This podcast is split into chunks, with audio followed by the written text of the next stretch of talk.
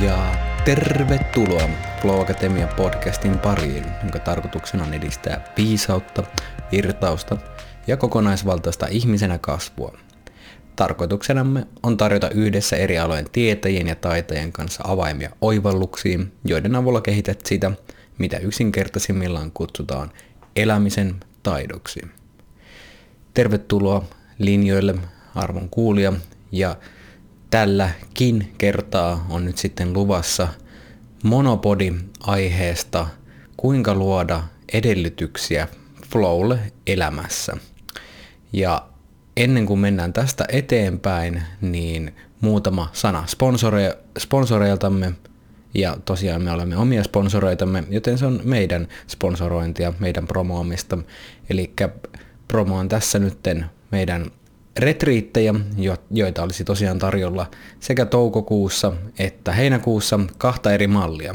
Toisena vaihtoehtona on viikonlopun kestävä retriitti Ystävyyden majatalossa Salossa, ja nämä järjestetään molemmat touko- ja heinäkuussa. Ja näiden lisäksi on sitten retriitti Lite, miniretriitti, joka järjestetään toukokuussa sitten Helsingissä. Ja lisätietoa näistä löytyy sitten meidän sivulta, mistä myös pystyy käydä ilmoittautumassa. Ja tosiaan molemmille retriiteille on vielä voimassa Early Bird-hinta, joka menee 28.3. kiinni. Eli jos kuuntelet tätä ennen tuota ajankohtaa, niin vahva suositus mennä sivuille klikkaamaan itsensä mukaan. Ja sitten totta kai tässä vaiheessa saattaa kysyä, että no minkä takia lähtee mukaan tämmöisille, että mitä järkeä on investoida aikaa ja ennen kaikkea rahaa tämmöisille retriiteille, niin ytimessään ne tarjoaa mahdollisuuden pysähtyä olennaisen äärelle. Ja monesti arjessa se ei hirveästi onnistu, meillä ei ole sitä pysähtymistä eikä välttämättä niin selkeästi kirkasta, että mitä se olennainen oikein onkaan ja miten sen mukaan pystyisi kulkemaan, niin retriittien tärkeimpiä funktioita on auttaa ensinnäkin luoda se mahdollisuus sille pysähtymiselle, mutta sitten antaa työkaluja, ajattelutapoja, hahmotusta, että millä tavalla se olennainen olisi helpompi löytää myös siellä arjessa. Ne tarjoavat myös mahdollisuuden oikeasti syvälle dialogille ja itsetuntemuksen kasvattamiselle, mikä ei samoissa määrin pysty ehkä arjessa toteutumaan kaiken sen operatiivisen hullutuksen keskellä, joka meille jokaiselle varmasti hyvin tuttua. Niin tämän takia tällaiset intentionaaliset irtiotot on hyvin merkityksellisiä, joten annan virallisen suositukseni näille retriiteille osallistumisesta. Ja kuten sanoin, niin sieltä sivuilta löytää sitten lisätietoja. Kiitos paljon sponsorimme, ja nytten siirrymme sitten jakson teemaan, joka on tosiaan aikaisemmin mainittu, että millä tavalla luoda edellytyksiä sitten flowlle elämästä, tälle virtaavalle elämälle. Niin ennen kuin mennään siihen, että mitäs niitä edellytyksiä on, niin kirkastetaan nyt se meidän maali vielä ensin, että minkälainen tämä virtaava elämä on, että mitä se oikein pitää sisällään. Niin yksi tapa, miten me voidaan lähteä sitä, on tämmöisen virtamallin kautta, joka on johdettu alun perin englanninkielistä STER-mallista, mutta siihen ollaan lisätty vielä sitten yksi tärkeä elementti. Niin lähdetään tätä virtamallia avaamaan nyt siitä, että joka kuvaa sitä flow-elämässä niin kuin kokemuksellisesti tästä niin kuin meidän subjektiivisesta näkökulmasta. Niin aloitetaan siitä V:stä, ja tämä V on vaivattomuus, ja se on semmoinen, että mikä monelle yhdistyy ennen kaikkea flowhun niin tälleen mikrotehtävät yksittäisissä tilanteissa, mutta laajemmin myös elämässä. Ja monelle saattaa herättää vaivattomuus, se kuulostaa laiskottelulta ja näin. Että ennen kaikkea vaivattomuus on hyvä ajatella semmoisena sujuvuuden kokemuksena, että ne omat kyvyt riittää siihen, että pystyy se elämä ei ole jatkuvaa grindaamista ja niin kuin sitä ennen kaikkea helppoa kääntää sitä toistepäin, että elämä, mikä tuntuu jatkuvasti kauhean vaivaiselta, niin ei myöskään sitten yleensä ole kauhean virtaavaa. Niin tämä vaivattomuus on hyvä ymmärtää juuri sen kokemuksen kautta, että paukut riittää siihen, että mitä se elämä vaatii. Sitten I, niin I:llä voidaan viitata tähän itsettömyyteen. Englannissa se on tässä STER-mallissa selflessness. Ja se ennen kaikkea yksittäisessä flow-tilassa, niin tämä kokemus erillisestä minästä ja siitä huolehtiminen, niin mitä syvemmällä ollaan flowssa, niin sitä vähemmän sitä itseä, erillistä itseä tarvitsee ajatella. Ja samalla tavalla se menee myös sitten ihan niin kuin koko elämän mittakaavassa, että virtaavassa elämässä niin se itse erillinen minä ja siihen liittyvä kaikki huolehtiminen, ajattelu ja statuksen korottaminen ja muut tämän tyyppiset mekaniikat niin on huomattavasti vähäisempiä.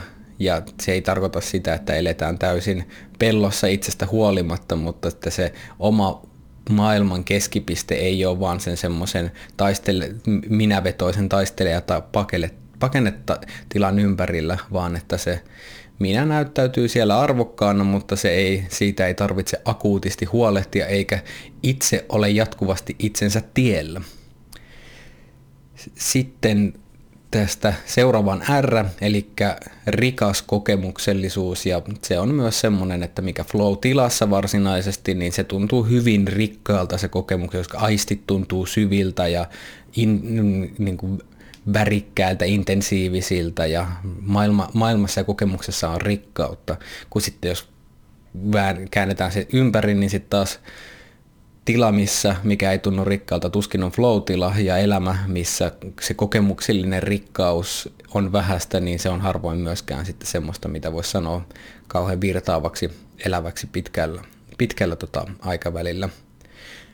No sitten on T, ja tämä on sitten tämmöinen meidän oma lisäys tähän näin, joka on sekä, että tästä tuli tämä virtamalli toimii paljon paremmin kuin siinä on T, mutta tämä ei ole täysin hatusta heitetty ja jonkinnäköisellä tämmöisellä käsitejumpalla vaan tungettu, vaan erityisen tärkeä tässä elämäkategoriassa, niin tämä T viittaa tärkeyteen, eli kokemukseen merkityksellisyydestä. Että flow-tila on periaatteessa mahdollista, jonkinnäköinen flow-tila on mahdollista saada silleen asian parissa, mikä ei ole tunnu isossa kuvassa kauhean tärkeältä, mutta sanotaan, että se on huomattavasti helpompaa olla sekä flow-tilassa, mutta etenkin virtaavassa elämässä, että silloin kun siinä on merkityksellisyyden kokemus.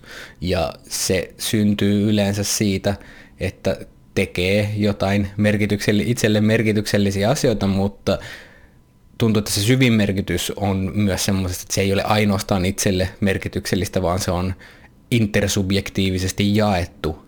Eli se, että mitä itse tekee, niin siitä se on tärkeä itselle ja muille. Ja niin kun tuo arvo, oma toiminta tuo lisäarvoa itselle, mutta myös muille, niin se on hyvin tärkeää siihen, kun meidät ihmiset on aika hyvin viritetty siihen, että me lähdetään tai niin kuin, että me toimitaan. Meillä on vahvat kannustimet sille, että meidän toiminta olisi myös merkityksellistä muille, koska se tekee selviytymisestä helpompaa, mutta elämästä myös aika paljon vaan kivempaa. Sitten on vielä A, eli ajattomuus, niin flow-tilassa ajantaju katoaa hyvin, se voi vääristyä tai syvemmissä flow-tiloissa muuttuu hyvinkin radikaalisti. Ja sitten, jos me mietitään tälle elämän kontekstissa, niin ajattomuus on sitten sitä, että ei ole jatkuvasti, aikaa ei ole jatkuvasti liian vähän tai liikaa, eli ei ole niin jatkuvasti kiireen tai sitten tylsyyden ohjaama. Ja itselle se näyttäytyy myös aika paljon siinä, että mä ohjaan kalenteria eikä kalenteri ohjaa mua. Ja tämä nyt on totta kai sitten semmoinen, että riippuu hyvin paljon niin erilaisista, että minkä näköisissä positioissa elämässä on, minkä näköisiä töitä tekee ja näin, että tässä on erilaisia mahdollisuuksia, mutta lähinnä se, että aika ei ole ongelma. Se on ehkä se, että miten sitä voisi tiivistää. Niin. Siinä on ajattomuus. Ja niin. Tässä on niin kuin näitä. Tähän me niin kuin jollain tavalla halutaan päästä, että okei, meillä on niin kuin vaivattomasti koetaan, ollaan kokemuksellisesti rikkaassa rikkaassa moodissa tärkeiden asioiden parissa, eikä itse tai aikaa ole jatkuvasti huolenaiheena suuntaan tai toiseen. Ja elämä rullaa, elämä kulkee smoothisti ja myös merkityksellisesti, niin tämähän on hyvä. Tähänhän me halutaan päästä. Mut nyt päästäänkin sit siihen, että minkä näköisiä edellytyksiä, koska niin kun kaikkihan meistä ei varmaan ole tässä, että nyttenkin rohkaisen koko tämän podcastin ajan kuuntelemaan, olemaan hereillä sille, että jos joku kohta jotenkin särähtää tai se resonoi jollain tavalla, niin ottaa sen merkkinä, että okei, että tässä on ehkä jotain, mitä on hyvä tutkia myöhemmin. Ainahan meillä ei tämä kokemus, mikä aikaisemmin mainitsin, tai tämmöinen niin kuin kokemusta laajemmin kuvaavat ominaisuudet, ne ei aina toteudu. Ja yksi tapa, miten niin voi lähteä miettimään sitten näitä edellytysten luonti on lähteä ihan näistä flow-tilan edellytyksistä, mutta sitten laajentaa ne isompaan kontekstiin. Ja voidaan aloittaa tästä kaikki tietynlaista flown kultaisesta säännöstä, eli haaste- ja taitotason optimaalisesta suhteesta, niin siitä on hyvä lähteä liikkeelle, koska se luo, silloin kun se on suhde optimaalinen, se luo edellytyksiä virtaavalle elämälle, mutta jos se ei ole optimaalisessa tilassa, niin sitten todennäköisesti se myös elämän virtaavuus muuttuu huomattavasti haastavammaksi. Ja tässä teen semmoisen pikkuvaihdoksen, että sen tuon taitotason vielä käännän sen kyvykkyyksiin, koska meillähän on tietynlaiset taitotasot. Meillä voi olla joku tietty taidokkuus pelata vaikka koripalloa, mutta sitten meidän kyvykkyys saada se taito läpi, niin riippuu hyvin paljon vaikka siitä, että ollaanko me nukuttu kunnolla, tehty hyvät venyttelyt pohjalta, käyty avannossa vai sitten oltu 3 päivää jossain tuolla radalla ja täysin romuna mennään viskomaan sitä palloa, niin silloin se meidän kyvykkyys on hyvin erilainen, vaikka se meidän pohjataitotaso onkin samanlainen. Niin sen takia haaste- ja kyvykkyyden optimaalinen suhde on se, että mistä lähdetään liikkeelle. Ja tämä on semmoinen, että mitä voi yksinkertaisesti mitata justiin sillä, että riittääkö omat kyvyt vastaamaan elämän haasteisiin. Ja silloin, että jos haastetta on enemmän kuin kyvykkyyttä, niin yleensä merkkejä siitä on se, että ahdistus on hyvin iso merkki siitä, että kuormittumisen tunne, se, että niin kun elämässä on enemmän kuin mä pystyn jonglööraamaan, niin se on yleensä merkki siitä, että okei, että haastetaso ylittää kyvykkyyden. Sitten toinen vaihtoehto on, että jos sitten se haastetaso, ne elämän vaatimukset alittaakin merkittävästi meidän kyvykkyydet ja sen potentiaalin, että mitä sieltä voisi olla tullut, niin silloin yleensä jonkinnäköinen apatia, tylsyys, masennus ei ole niin kuin, ei oikein lähde. Elämä tuntuu aika semmoiselta turhalta mössöltä. Niin silloin voi olla usein merkki siitä, että okei, että meillä ei ole riittävästi haastetta, koska haastehan ei itsessään, siinä ei ole mitään pahaa, elämän merkitys syntyy monesti niin kuin niistä oikeanlaista haastavuudesta, mutta se, että jos ei, sitä haastavuutta ei riittävästi ole, niin silloin todennäköisesti elämä ei oikein pysty ruokkimaan tai se ei tunnu elämiseltä. Ja sitten miten näitä voi lähteä muuttamaan, niin sittenhän mehän voidaan säädellä tilannetta, kun havaitaan, että okei, näin ei ole optimisuhteessa, elämä ei nyt ihan virtaa niin kuin parhaalla mahdollisella tavalla, niin voidaan joko säästellä tai voidaan sekä säätää haastetta ja sitten myöskin kyvykkyyttä. Ja haastetasohan on ihan se, että sitä voidaan säädellä sillä tavalla, että minkä näköisiin haasteiden pariin itsensä laittaa ja myös sitten, että okei, että otanko mä lisää haastetta vai onko jotain, mistä mä voisin luopua. Ja tämähän onkin mielenkiintoinen juttu, että yleensä kun ihmiset kysyy, niin hyvin harva haluaa lähteä luopumaan niin mistään haasteesta ennen kuin me ollaan täysin sitten loppuun palaamisen partaalla. Että tämä on ollut tämmöinen havainto, missä on sitten semmoisia monia mielenkiintoisia kysymyksiä, jotka liittyy siihen haasteeseen ja identiteettiin, että tälleen karikatyyristi voidaan ilmaista, että toisille se tietyn haastetason ylläpitäminen on todella vahvasti sidottu identiteettiin, jolloin sitten sen haastetason pudottaminen on myös jonkinnäköinen identiteettikriisi. Ja yhtä lailla voi olla sitten, että jos on ajatus siitä, että mä oon se tyyppi, kuka ei itse asiassa kyllä tee yhtään mitään, mä haluan vaan chillata balilla, niin silloin myös se haastetason nostaminen voi olla jonkinnäköinen identiteettikriisi, niin tämä on semmoinen niin kuin hyvin syvä kysymys, joka on täysin tämän podcastin käsittelymahdollisuuksien ulottumattomissa, mutta tämä on ihan hyvä miettiä sitä, että millä tavalla oma identiteetti on suhteessa siihen haastetasoon, mitä haluaa elämässä pitää. Sitten toinen mahdollisuus on säädellä sitä kyvykkyyttä, eli toisin sanoen opetella uusia tietoja ja taitoja ja sitten vaikuttaa myös sitten siihen perustasoon, eli omaa hyvinvointiin, koska se oma hyvinvointi muodostaa kuitenkin sen meidän kyvykkyyden perustan. Tässä on monesti silleen, että on huomannut, että semmoinen yleinen, että halutaan niitä uusia tietoja ja taitoja, niitä semmoisia konkreettisia työkaluja todella paljon, vaikka sitten kun pintaa raavuttaa, niin saattaakin huomata, että hei, itse asiassa täällä olisi niin tämä perushyvinvointi, ihan ravinto, liike, lepo, niin tällä sektorilla olisi huomattavasti enemmän tärkeämpi panostaa aluksi tänne näin, ennen kuin sitten lähdetään opettelemaan niitä niksejä, jippoja ja näin poispäin. Mutta ehkä tässä niin olennaisinta on nyt muistaa se, että jos tuntuu siltä, että jää täysin kuorman alle tai sitten sitä, että sitä kuormaa ei ole riittävästi, oleminen on sietämättömän kevyyttä, niin silloin tästä on hyvä lähteä liikkeelle, että okei, että mitä mä voin tehdä haasteelle, mitä mä voin tehdä omille kyvykkyyksille. Sitten on totta kai tunnistettava se, että missä se kyvykkyydet esimerkiksi vuotaa, että missä voisi mahdollisesti parantaa.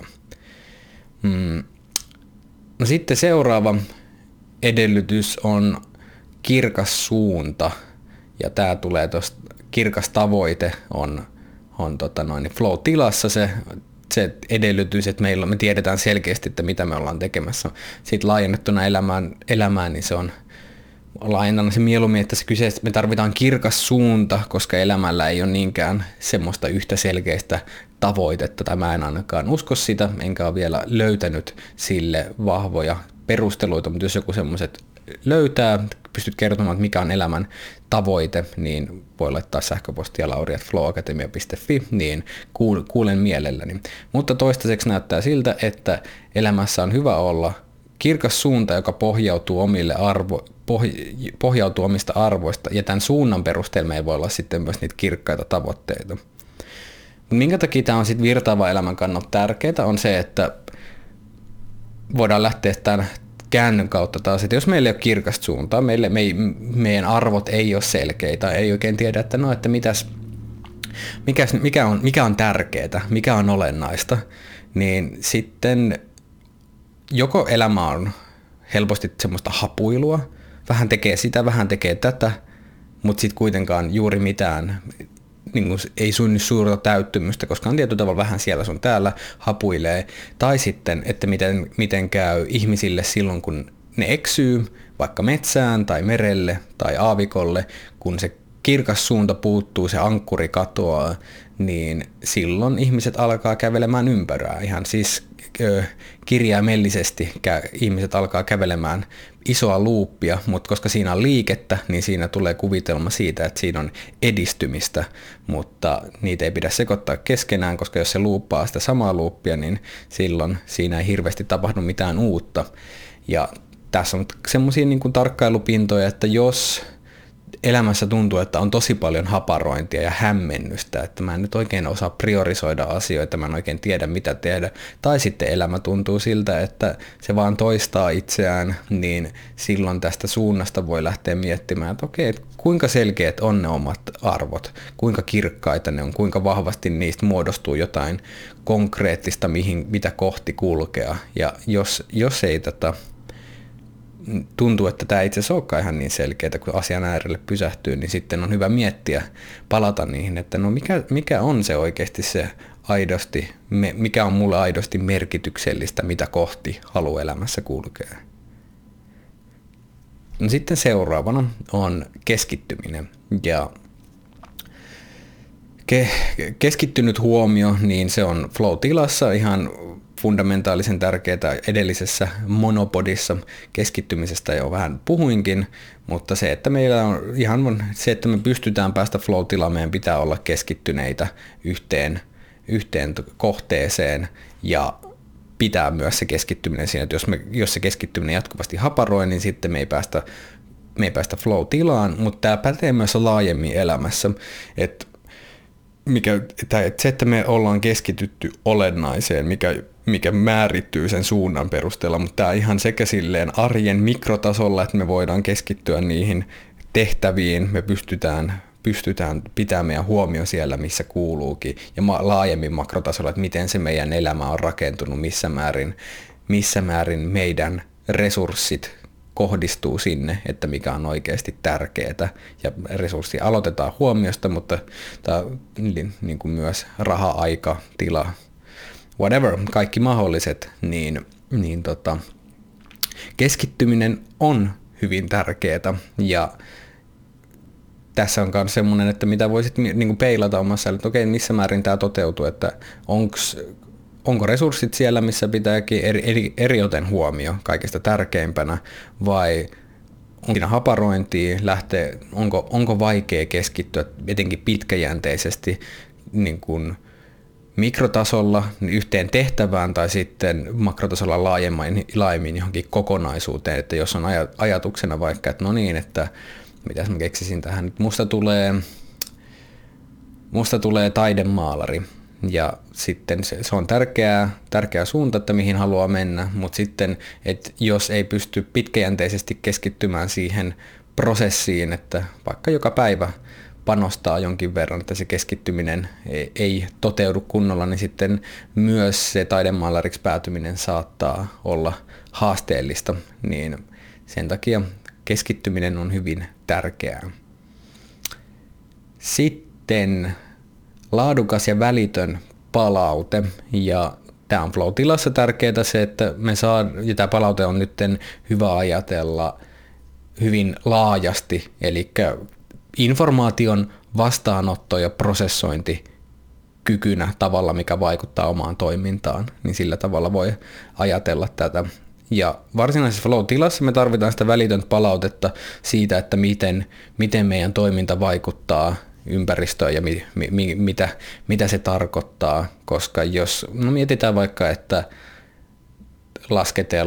lasketellaan rinnettä alas, ja jos se palaute ei ole välitöntä, eli kaikki informaatiot, mitä sinun ympäristöstä tulee 2 sekunnin viiveellä, niin todennäköisesti sitä osuu puuhun tai lentää jyrkänteeltä alas on aika iso, koska silloin ei kykene saumattomasti mukauttamaan sitä omaa toimintaa virtaavasti siihen ympäristöön, vaan silloin asiat tapahtuu jäljessä. Sitten myös, että jos se palaute ei ole laadukasta, niin silloin se voi olla, että okei, me saadaan vähän jotain informaatiota, mutta se informaatio on riittävän rikasta, että me pystyttäisiin tehdä mitään järkeviä toiminnan muutoksia.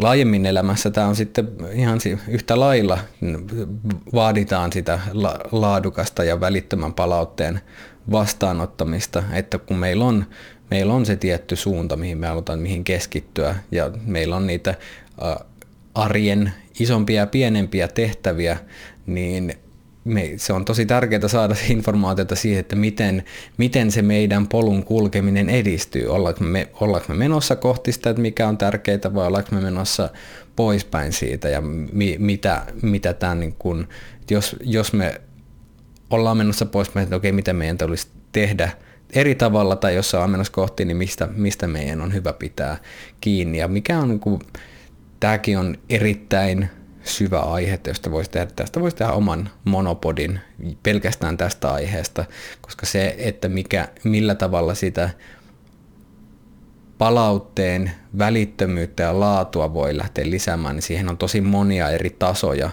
mutta ennen kaikkea siinä on, niin kuin tässäkin on keho ja mieli muodostaa sen hyvin fundamentaalisen perustan sille, että miten me pystytään saamaan informaatiota meidän ympäristöstä ja meidän toiminnasta. Ja hyvinvointi on siellä ihan ytimessä, että silloin kun meidän keho ja mieli toimii terveesti, niin silloin me ollaan paremmin hereillä. Me kyetään vastaanottamaan enemmän ihan jo fysiologian tasolla. Keho pystyy käsittelemään sitä kaikkea informaatiota. Mutta sitten myös mielen tasolla on helpompaa. Voitte miettiä sitä, että nyt jos otan tämmöiseen vähän perinteisempään muotoon, että mitä palautteella tarkoitetaan, että silloin kun on hyvinvointi täysin vaakalaudalla ja saa korjaavaa palautetta, niin kuin se nykyään sanotaan, niin kuinka paljon vaikeampaa se on ottaa vastaan kuin silloin, että sä oot mahdollisesti flow-tilassa tai juuri palautunut siitä ja täydellisessä kehon ja mielen tilassa, niin huomattavasti sama palaute voi näyttäytyy hyvin eri tavalla. Et sen takia hyvinvointi on ihan todella tärkeä, mutta tässä on myös sitten paljon tämmöisestä niin kuin, laskeeko joku sen sitten mentaaliseksi vai itselle se ehkä näyttäytyy enemmänkin sitten tämmöisenä henkisenä suhtautumisena siihen, että millä tavalla on suhteessa maailmaan, että onko avoimena sille, että mitä täällä tapahtuu, ja avoimena ja uteliaana, että tietyllä tavalla vapaa, tosi kangistuneesta, ehdollistuneesta mielenkuluista, vaan pystyykö tarkastelemaan maailmaa freesinä ja kohtaamaan sen, että minkä näköistä palautetta todellisuus antaa. Ja tässä on, se on harjoitettava taito suuntaan ja toiseen, että missä määrin sitä palautetta haluaa ja pystyy kohtaamaan. Ja molemmat tarvitaan. Me tarvitaan halu ja kyvykkyys kohdata todellisuus sellaisena kuin se on. Ja jos mitä paremmin siihen kyetään, niin sitä niin kuin vahvemmin meidän kartta ja maasto mätsää keskenään se, että mitä me ajatellaan todellisuudesta, mitä todellisuus on, niin silloin kun ne mätsää keskenään, niin silloin meidän on myös huomattavasti helpompaa kulkea siellä maastossa ja oikeasti elää sen mukaisesti. Ja tosiaan yksi hyvin selvä merkki siitä, että jos se oma kyky vastaanottaa palautetta ei syystä tai toisesta toimi ihan optimaalisella tavalla, on yleensä se, että yksi merkki on jatkuva kompurointi elämässä, ja ennen kaikkea kompurointi toistuviin samoihin ongelmiin, että vähän myös mitä aikaisemmin suunnan puutteen myötä voi niin kuin vähän samanlaisia ilmiöitä tulla myös silloin, että jos se palautetta ei ota vastaan, eli mikä muodostaa sen, että jotta me voidaan oppia, meidän pitää pystyä ottaa palautetta siitä, että mitä me tehdään, mutta jos elämän tarjomat oppitunnit ei mene perille, niin silloin monesti löytää itsensä sitten vähän semmoista luuppaavista tilanteista, että ihan taas tämä sama ongelma. Ja yksi hyvä tapa asennoitua siihen on sitten toistuvien haasteiden kohdalla, että okei, että onko tässä joku viesti siitä, että millä tavalla esimerkiksi omaa toimintaa kannattaisi muuttaa. Ja tosiaan jos pitäisi nostaa jotain, että millä tavalla sitä palautteen laadukkuutta ja välittömyyttä voi lähteä parantamaan, niin lähtee ihan arvoista ja asenteista liikkeelle ja se, että kun pyrkii asennoitumaan uteliaasti, avoimesti todellisuuteen, itsensä, muihin ja ihan aktiivisesti keräämään sitä, että pyrkimällä ymmärtää asioita, itseään, omaa toimintaa, niin kaikki se tuo sitä palautetta. Tosiaan mitä aikaisemmin mainitsin, myös sen ihan sitä perustasta huolehtiminen ja myös ihan epämukavuuden sieto on aika ytimessä silloin, kun mennään etenkin tämmöiseen persoonallisen tason asioihin, niin koska aina se palaute, mitä todellisuus antaa, niin se ei aina ole miellyttävää, vaikka se on tärkeää ja hyödyllistä, mutta mitä vähemmän pystyy sietämään epämukavuutta, niin silloin se luo tietynlaisia vahvoja filttereitä sille, että missä määrin palautetta pystyy ottamaan vastaan, mitä todellisuus tarjoaa, niin siitäkin jo asennoitumalla asteittain kulkemalla kohti sitä, että miten asiat oikeasti on, niin sillä pääsee jo pitkälle. Ja kas näin, tässä nyt oli niin kuin muutamia tällaisia näitä edellytyksiä, mistä on hyvä lähteä liikkeelle, että millä tavalla sitä elämän virtaavuutta voi lähteä edistämään. Eli kerrataan nyt vielä, niin haasteiden ja kyvykkyyden optimaalinen suhde, riittääkö omat kyvykkyydet vastaamaan elämässä ilmeneviin haasteisiin. Ja tässä on tärkeää lähteä sitten miettimään, että mikäli tuntuu, että ei, niin sitten silloin mitä voi tehdä haasteelle, miten sitä voi säätää ja miten voi tehdä omille kyvykkyyksille. Tämä riippuu täysin tilanteesta, niin se on selvitettävä itse sitten kunkin omassa elämässä. Kirkas suunta, eli tämä on arvojen mukainen suunta elämässä ja siitä johdettui konkreettisia tavoitteita, mihin sitten pystyy kolmantena keskittymään ja missä määrin oma elämä on sitten luotu mahdollistamaan tätä keskittymistä ja missä määrin myös oma keho, mitkä on ne oman kehomielen kyvykkyydet siihen, ja nämä ovat ehdottomasti kaikki muokattavissa, niin oman elämän ne mahdollisuudet keskittymiselle, mutta myös kehomielen kyvykkyydet. Ja sitten viimeisempänä oli tosiaan tämä laadukas ja välitön palaute, eli missä määrin on halukas ja kykenevä vastaanottamaan informaatiota ympäristöstä, todellisuudesta, niistä kaikista viesteistä, että mitä tämä ympäröivä maailma on pullollaan ja niin poispäin. Tosiaan tässä tämmöisen minipodin aikana pystytään lähinnä vaan avaamaan kenttä ja näyttämään, että tuommoisia tällaisia edellytyksiä on ja tästä pystyy jo lähteä johtamaan, että jos joku näistä resonoi ja tuli sille, että tunnistan itseni tuosta, niin siitä voi lähteä sitten syventämään. Ja tosiaan nämä kulmat on erittäin vahvasti meidän retriiteillä ja myös meikäläisen vetämässä yksilöcoachingissa läsnä, eli jos tuntuu siltä, että hei, mä haluaisin paneutua syvemmin näihin, mä sain jotain koppia, mutta en osaa ehkä itse ihan lähteä vielä viemään eteenpäin, niin vahva suositus lähtee mukaan retriiteille tai yksilöcoachingiin, jolloin saat sitten pitkälle mietityn raamin ja tuen näiden asioiden pohtimiseen ja sekä ennen kaikkea siihen, että millä tavalla näitä oppeja voi viedä käytäntöön, koska oppi, mikä jää tänne päähän vaan leijumaan, niin se on kivaa intellektuaalistimulaatiota, mutta harvemmin on edes kolmasosaa niin merkityksellistä kuin se oppi, mikä me voidaan jalkauttaa toiminnaksi ja vielä kestävällä tavalla. Mutta tässäpä tämä. Kiitos sinulle, arvon kuulija, joka olet tähän asti kanssani seikkaillut. Toivon sinulle erittäin virtaavaa viikon jatkoa ja palataan sitten seuraavassa jaksossa. Näkemiin.